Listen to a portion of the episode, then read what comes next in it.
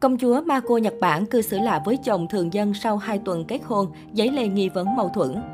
Mới đây, truyền thông đưa tin ông Tatsuhiko Kawashima, cha đẻ Thái tử Phi Kiko, đồng thời là ông ngoại cựu công chúa Nhật Bản Mako, đã qua đời vào sáng 4 tháng 11 tại một bệnh viện ở Tokyo, hưởng thọ 41 tuổi. Ông ngoại Mako là giáo sư danh dự Đại học Gakushuin đã qua đời sau nửa tháng nhập viện điều trị hôm 19 tháng 10.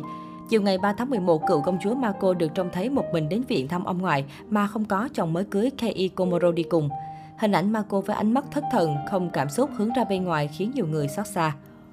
Trước đó, Thái tử Phi Kiko cùng hai con gái Mako và Kako cũng đến bệnh viện thăm ông.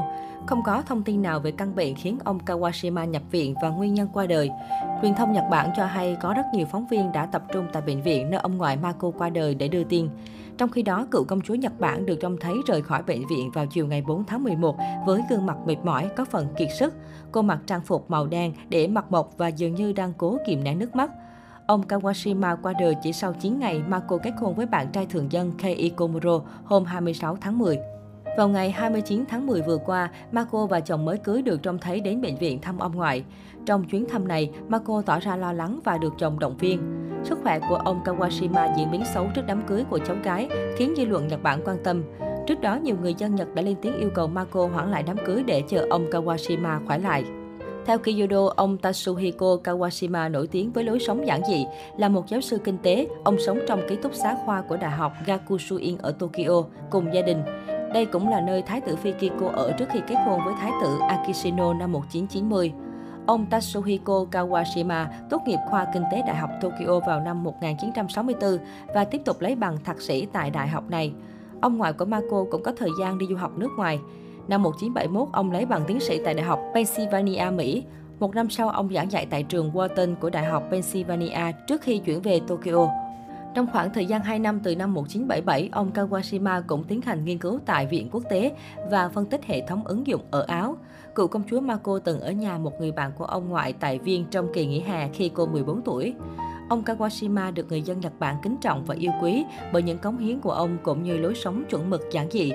Bên cạnh đó, một vấn đề được dư luận đặt ra là Kei Komuro có tham dự tang lễ của ông ngoại vợ hay không.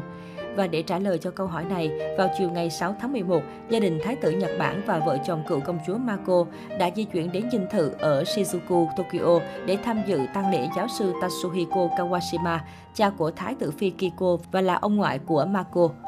Vào khoảng 15 giờ 30 phút, Mako cùng chồng rời chung cư di chuyển bằng taxi đến nhà ông ngoại. Theo họ có hai người hộ tống quen thuộc.